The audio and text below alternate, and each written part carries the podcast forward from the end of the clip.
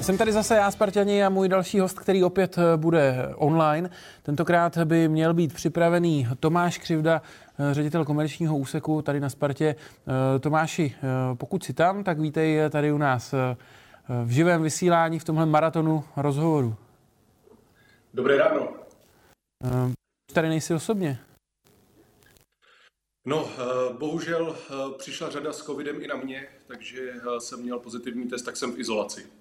Hmm. Oceňuju, že od předchozího online rozhovoru u tebe není v nebo v Praze. Eh, je to hezky neutrální pozadí. Eh, pojďme rovnou k tomu, k tomu rozhovoru. Sleduješ ten stream? Viděl jsi, viděl jsi pár rozhovorů? Jak tě to bavilo zatím? Sleduju, díval jsem se v podstatě včera až do půlnoci, pak jsem si teda šel na chvilku lehnout a, a ráno jsem se podíval na část s Mírou Barankem, s Filipem Horkým, a určitě i v průběhu dne budu sledovat. A, líbí se mi to moc, já moc děkuji tobě za nápad a děkuji i dalším kolegům, kteří s vámi celou akci připravují. Je to opravdu parádní práce. Když rovnou začnu tím, proč tahle akce vznikla, to znamená tou situací válečnou na Ukrajině. Zajímá mě, jak ty to prožíváš a zase, tak jak se v průběhu celého toho dne ptám, hlavně jako rodič, tak předpokládám, že tím je to ještě, ještě silnější, tak jako u všech, kterých jsem se zatím ptal. Tak je to úplně nová zkušenost. Eh, asi pro nás všechny tím, že eh, my jsme generace, která vlastně pořádně válku nikdy nezažila a teď máme v. Rádi se nás zatím dotýká pouze tak, že můžeme pomáhat běžencům, uprchlíkům z Ukrajiny. Samozřejmě je to psychicky náročný, si myslím, že ale eh, proti tomu, co zažívají lidé na Ukrajině, naše situace eh, je úplně jiná a, a my musíme se sebrat veškerou sílu, aby jsme byli schopni pomoct eh, všem, kteří potřebují. Hmm. Proč podle tebe, protože ty jsi jeden z lidí, který organizuje tu pomoc tady, tady na Spartě, proč by to měla být právě Sparta nebo fotbalový klub, který by se do té pomoci měl zapojovat? Tak pro mě Sparta není jenom fotbalový klub. Pro mě to je komunita lidí. Spartu tvoří fanoušci. A to je vlastně ta velká společnost okolo klubu, ta velká komunita, která má obrovskou sílu.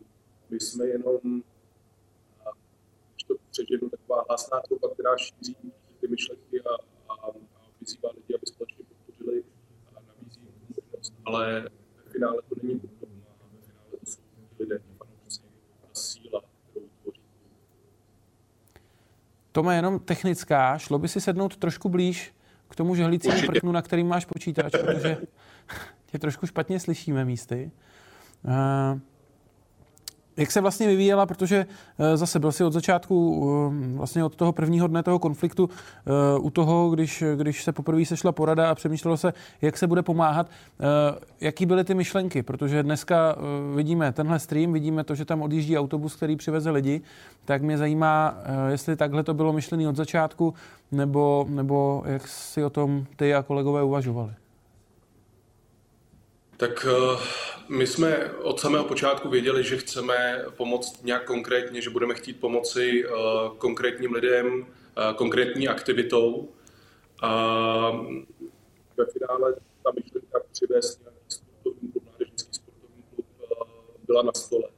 Spíše to bylo o tom, kdy se k nám dostane informace o nějakém týmu, který by takovou pomoc využil, který, pro který to je důležité dostat se v tuto chvíli z Ukrajiny.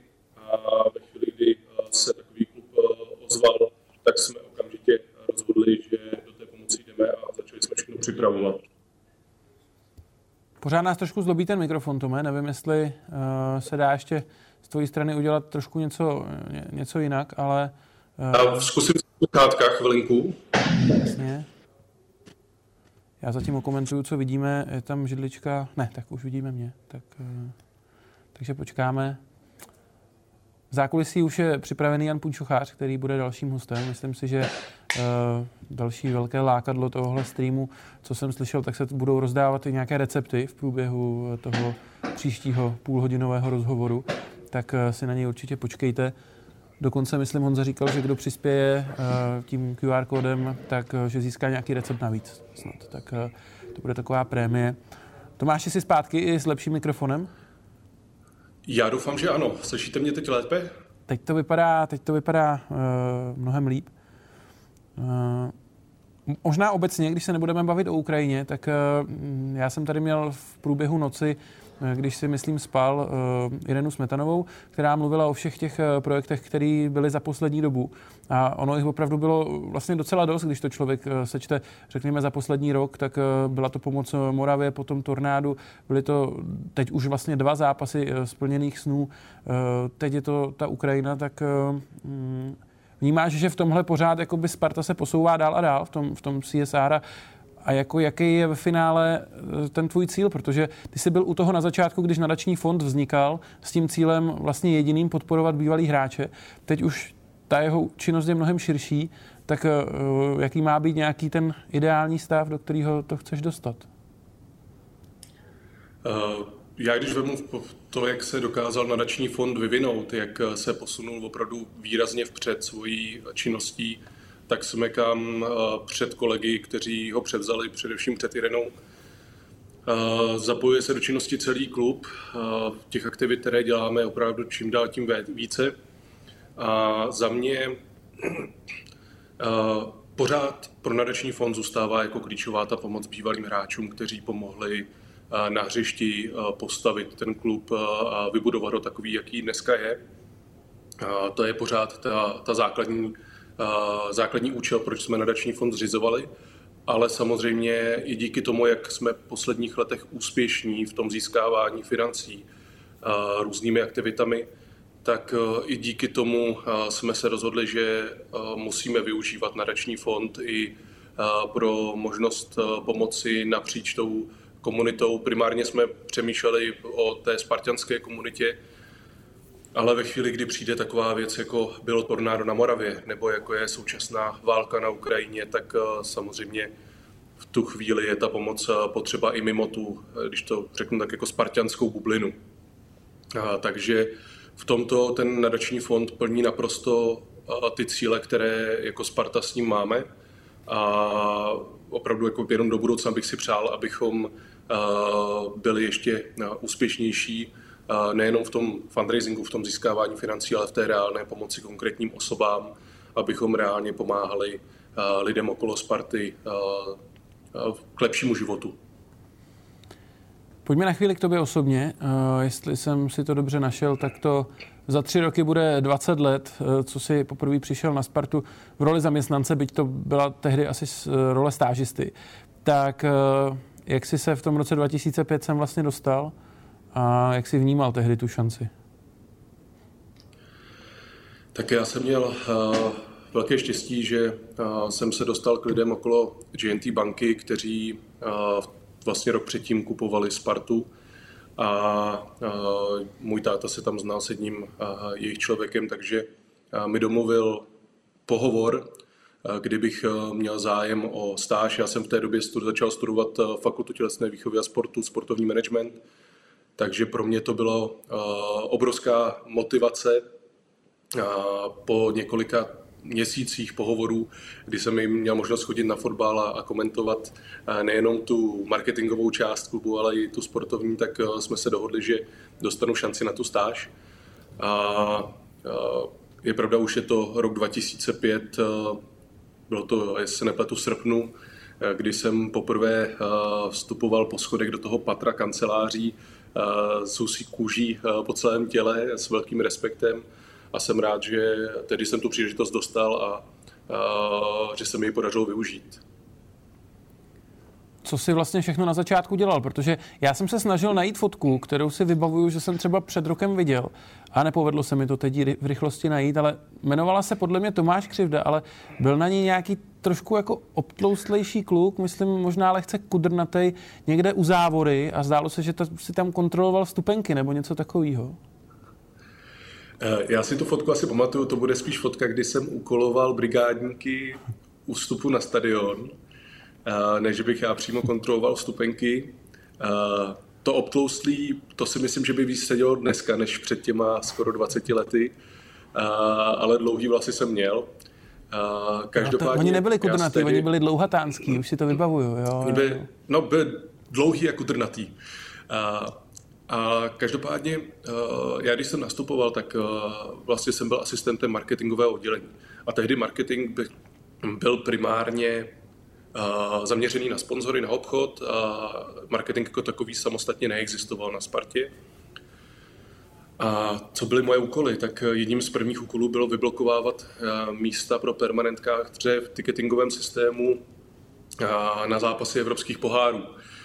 Nebo jsem třeba před zápasy musel uklízet ve VIP prostorech popelníky, které na UEFA utkání ve VIPech nesměly být, protože byly brandované firmou, která nesměla mít reklamu na stadionu při zápasech evropských pohárů.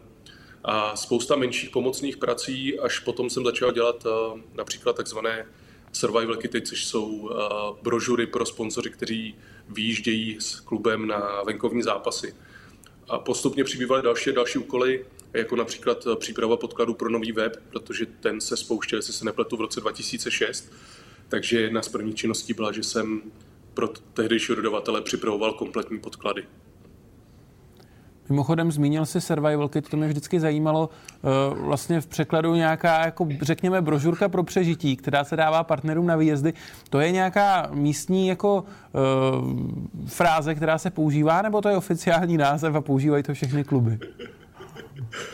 Já se přiznám, že nevím, jestli to používají všechny kluby. Vím, že to používala jednu dobu česká reprezentace při výjezdech. Nevím, jestli to používá pořád. Uh, u nás se to prostě ustálilo. Já když jsem tehdy v tom roce 2005 na Spartě byl, tak už ten název se používal a používáme ho stále. Pro přestou pro fanoušky v tom survival kitu jsou jak základní informace pro přežití v tom daném městě, to beru samozřejmě jako berte v úzovkách pro přežití, to znamená, je tam plánek města, kde v jakém hotelu jsme, kontakty na delegáty a na zaměstnance Sparty, kteří jsou na výjezdu se sponzory a třeba program toho výjezdu, aby věděli, v kolik, kde mají být a, a podobně. Takže proto je to takzvaně survival kit. Když mluvíš o tom, že vlastně začínal si, eh, řekněme, s takovými pomocnými pracemi a v tuhle chvíli si jeden z nejvýš postavených lidí v klubu, je to podle tebe ideální cesta, eh, nebo taková, jakou by možná měl ten člověk prodělat, než se dostane do nějaký eh, vyšší pozice v tom klubu, tak aby, protože předpokládám, že ty znáš jako každý kout toho stadionu a, a každou zákonitost toho, jak to vypadá, když je zápas, když je evropský zápas, um, tak mělo by to takhle správně být? Určitě je to bonus. Určitě to je ve chvíli, kdy jste v té řídící pozici obrovská výhoda, pokud takovouhle zkušenost máte. Ne nadarmo, když budete nastupovat eh, kdokoliv z vás eh, třeba do eh, nějakého do restaurace s rychlým občerstvením nebo i do hypermarketu jakožto manažer, tak si budete muset projít všechny ty pozice. Sice to máte jako trošku z rychlíku, to znamená, na každé té pozici jste třeba jenom jeden den, ale potřebujete pochopit ty zákonitosti. Já mám obrovskou výhodu, že jsem vlastně v době, eh, za tu dobu svého působení prošel jak ten obchod, eh, marketing, eh, jednu dobu jsem byl v PR oddělení, dokonce před příchodem Ondry Kasíka jsem po přechodnou dobu byl i tiskovým mluvčím klubu, takže až na finanční úsek se dá říct, že jsem si prošel skoro všechna oddělení a znám tu jejich činnost troufám si říct, že v případě výpadku toho manažera daného, kdyby byl třeba dlouhodobě nemocný nebo něco, jak dokážu částečně tu jeho, to jeho fungování v těch oblastech, které mám na starosti, zastoupit, ale jinak samozřejmě jako potom ve finále, když už máte řídit více oddělení, tak je velmi složité být v tom konkrétním detailu ale mě rozhodně pomohlo to, že jsem si prošel eh, všechna ta oddělení a, že tu zkušenost vlastně mám od toho úplně spodu až, až dneska po představenstvo klubu. Ono je pak hrozně složitý tě napálit nějakou výmluvou, že něco nejde, když, eh, když ty víš, jak to ve skutečnosti je. No. ty jsi si prošel stáží v Realu Madrid, um, tak eh, co ti to dalo? Za prvé jsem eh, první věc, která se netýká úplně eh, fotbalu, ale dalo mi to to, že jsem ztratil ostych, přestal jsem se bát, ptát se proč, proč některé věci dělají. Já si myslím, že my jsme občas vychováváni, nebo aspoň moje generace ve školách byla vychovávána moc se neptat a jenom poslouchat a učit se na spaměť. Každopádně ta největší rada, kterou já jsem dostal předtím, než jsem jel na tu stáž, byla neboj se ptát se, ptej se, a jenom tak se můžeš dozvědět zajímavé informace. Takže to byla ta první věc, že jsem se nebál se zeptat. A druhá věc byla, že mi to otevřelo oči, jak komplexní organizací klub je a jak důležitou roli v něm má obchod a marketing, protože v tehdejší době, když já jsem byl na stáži v Reálu, tak já jsem byl součástí marketingového oddělení, konkrétně oddělení pro mezinárodní rozvoj. A jenom marketingové oddělení Realu Madrid mělo víc zaměstnanců v tehdejší době než samotná Spartac jako celý klub. A to se bavíme o roce 2006. Takže v tomhle, v, tom, v té komplexnosti, v tom důrazu na obchod a na marketing jako součást celkově klubu. To bylo velmi důležité a pro mě to byla inspirace, ať už pro fotbalové kempy mládežnické, pro fanklub, respektive dneska Sparta klub a, a další konkrétní aktivity. A byla nějaká věc, kterou si chtěl změnit jako lusknutím prstu po návratu do Sparty, že jsi říkal, jako tohle je tak dobrý a zároveň tak jednoduchý, že vlastně nic nebrání tomu, aby jsme to dělali jako ten Real? Ano, a v podstatě se to i stalo s jednou aktivitou, kterou jsem se snažil v podstatě okopírovat Carnet Madridista, když jsme udělali zlatou permanentku, ale myslím si, že dnešní nastavení, kdy máme permanentku nezávislou od toho vědnostního programu Sparta Klub je lepší. No a když vidím vlastně ten wallpaper, který máš za sebou, čistě bílá zeď, stal se z tebe teda fanoušek Realu Madrid? Tak ze mě se nestal fanoušek Realu Madrid předtím, než jsem tam jel. Já už jsem tehdy fanouškem Realu Madrid byl.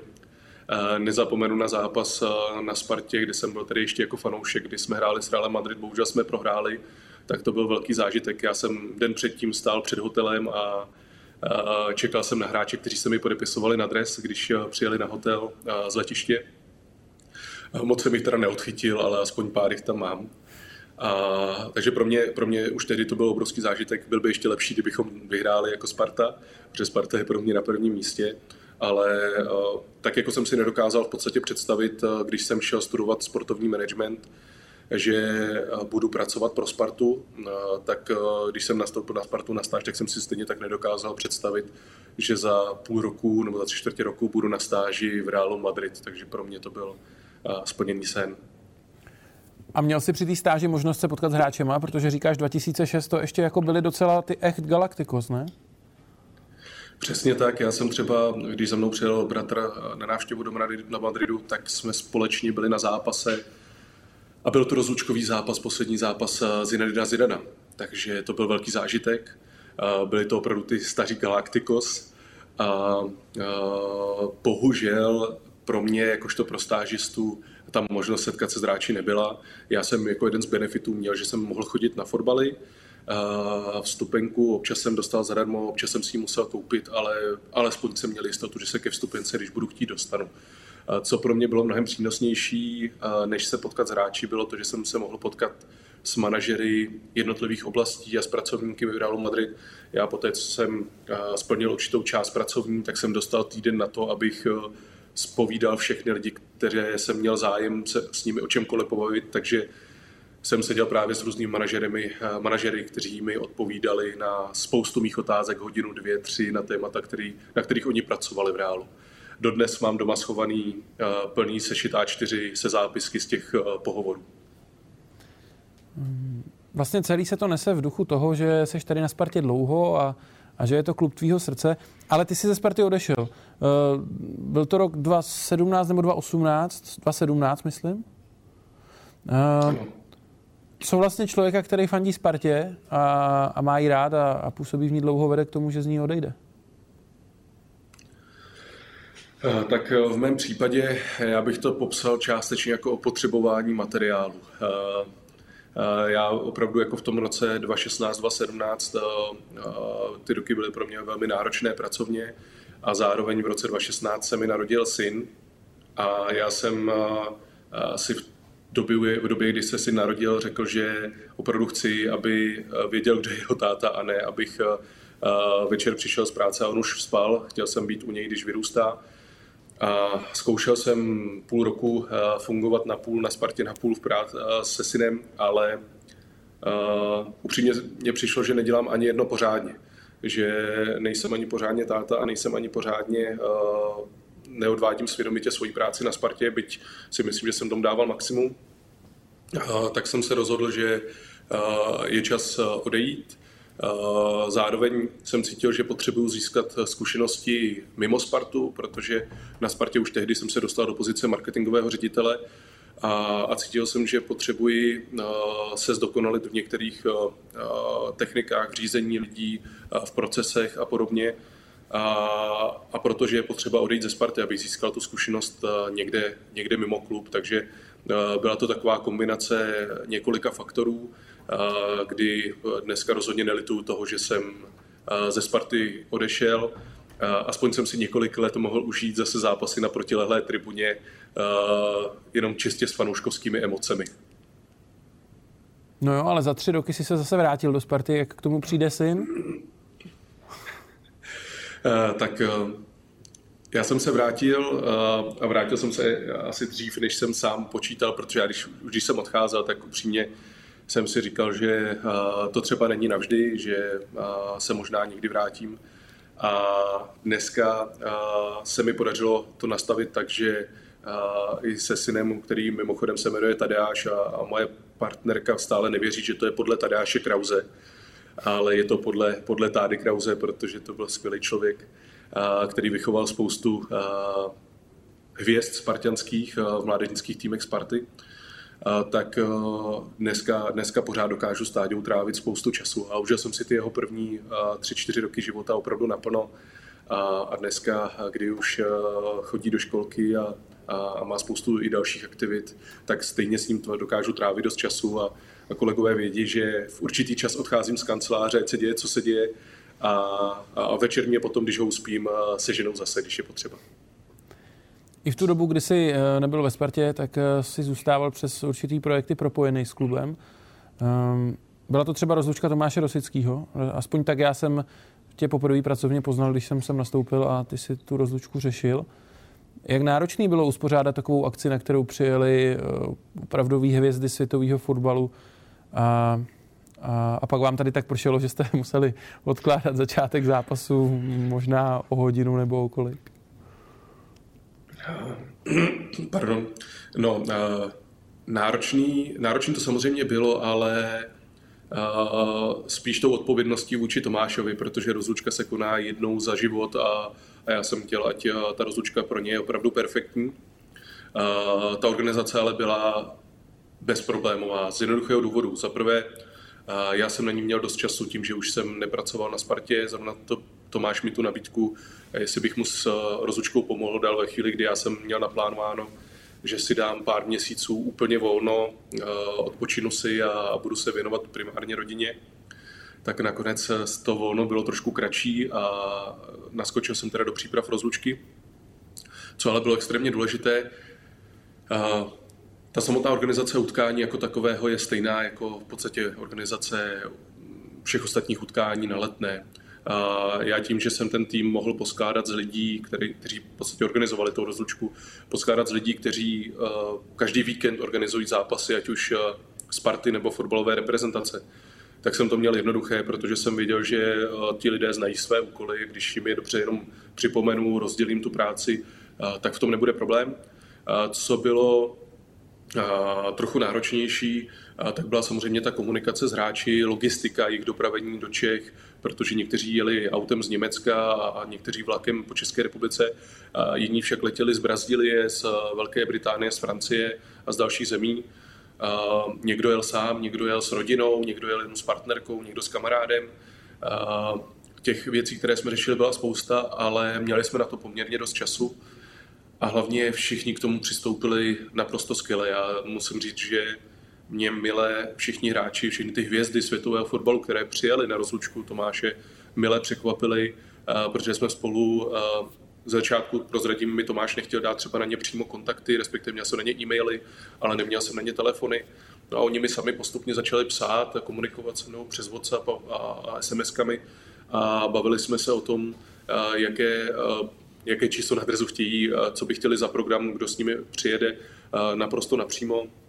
A byla to naprosto jako bezproblémová komunikace, takže nikdo z těch hráčů, kteří zde byli, nebyli nějak namyšlení, neměli žádné přehnané požadavky.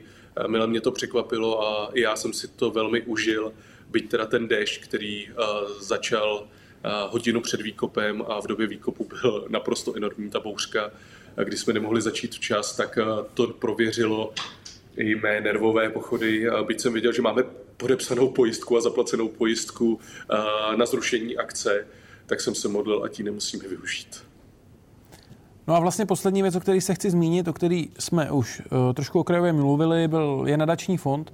Uh, asi všichni fanoušci už teď tak nějak ví, protože o tom mluvíme často, k čemu ta organizace slouží.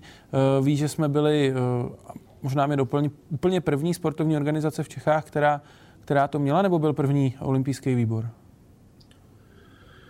Já se přiznám, že teď mi trošku splývá, jestli olympijský výbor a ještě vím, že uh, hokejová Sparta už dříve měla nadaci, která podporovala uh, mládežnické fotbalista, pardon, hokejisty samozřejmě, uh, ale uh, troufám si říct, že jsme byli asi první, kdo se začal intenzivně v tom fotbalovém prostředí věnovat uh, pomoci bývalým hráčům. Ale vlastně to hlavní, k čemu jsem se chtěl nakonec dostat, já bych chtěl slyšet nějaký příběh. Uh, a to nechávám na tobě, jestli nám řekneš, o kom je konkrétně nebo ne, ale uh, chtěl bych, aby jak fanoušek uh, slyšel uh, to, kdy třeba ten nadační fond konkrétně byl, byl u toho, pomáhal nebo, nebo ulehčoval aspoň. Těch příběhů je obrovské množství. Já bych popsal nejdřív jeden, který není úplně o pomoci lidem, ale je o člověku, který mi pomohl nadační fond zřídit a takzvaně rozchodit. Byl to Václav Mašek. Já Václavovi strašně moc děkuju. Václav Mašek je naše klubová legenda, obrovská legenda ze 60. let. Člověk, který v 90. letech, na začátku 90. let vedl klub jako předseda v té době těsně po revoluční. Například díky němu je Sparta majitelem a vlastní stadion na Letné. A nadační fond byl jeden ze způsobů, jak se vlastně, nebo jeden z příčin, proč se Václav Mašek znovu vrátil zpátky ke Spartě a znovu začal chodit pravidelně na fotbaly. A já jsem za to hrozně rád, protože díky nadačnímu fondu jsem Václava měl možnost eh, osobně poznat a, a, do dneška jsme v kontaktu, byť již aktivním nadačním fondu není. A to, komu jsme pomáhali, já si troufnu říct, zmínit třeba jednoho našeho bývalého hráče, který bohužel tady již nežije, Zdeňka Procházku staršího, který žil s eh, manželkou eh, v domě s pečovatelskou službou a my v době, kdy jsme zakládali nadační fond, eh, tak jsme mohli přispívat, protože jsme těch financí neměli tolik, těm bývalým hráčům v řádech nižších desítek tisíc ročně, počítejte do 20 tisíc ročně. No a manželka Zdeňka tehdy, oni neměli žádné příbuzné, žádné děti, tak manželka Zdeňka mi tehdy říkala, když jsme za nimi jednou s Václavem přijeli a převezli jsme jim tu hotovost, tak říká, my vám strašně moc děkujeme, protože díky těmto financím my budeme moct mít několikrát týdně teplou večeři. A to je obrovský silný příběh, kdy pro ty lidi, eh, byť si řeknete 20 tisíc korun na rok, eh, tak pro ně to znamenalo obrovskou pomoc. A i od dalších hráčů hlavně jejich rodin vím, že pro ně je důležité, že se v rámci nadačního fondu pardon, mají na koho obrátit, že tam je důležité, že vědí, že když eh, bude nějaký problém, tak stačí zavolat na Spartu a Sparta se jim pokusí pomoct což je taky extrémně důležitý signál ze strany klubu k bývalým hráčům, že uh, byť už nejsem ten hráč Sparty, tak uh, je tady někdo, kdo je mi připraven kdykoliv pomoct. Tomáši, naše půlhodinka je pryč. Jan Punčochář už v zákulisí vlastně vyhlíží tady svoje místo, aby si sednul a, a povídal si. Doufám hlavně o jídle, protože v tenhle čas, kdy většina fanoušků možná snídá, to bude příjemný doprovod. Ale na tobě je ještě jedna věc, abys vymyslel otázku, kterou, kterou Zdeněk za chvíli položí uh, tomuhle šéf kuchařovi. Tak eh, já, protože nejsem úplně dobrý kuchař, byť bych si to třeba i do budoucna přál a zatím to nejlepší, co umím udělat, jsou palačinky, eh, tak bych se Honzi Pončcháře chtěl zeptat, co je důležitější pro to se stát se dobrým kuchařem, jestli to je píle, cílevědomost, anebo je to o talentu, protože jestli je to o talentu, tak nemám šanci. Dobře, Tomáši, tak eh, díky moc za tenhle rozhovor. Odpověď na svou otázku se dozvíš už za chvíli. Stejně jako všichni fanoušci, zůstaňte s námi, přispívejte na Ukrajinu a už za chvíli je tady Honza Punčuchář. Díky moc, mějte se.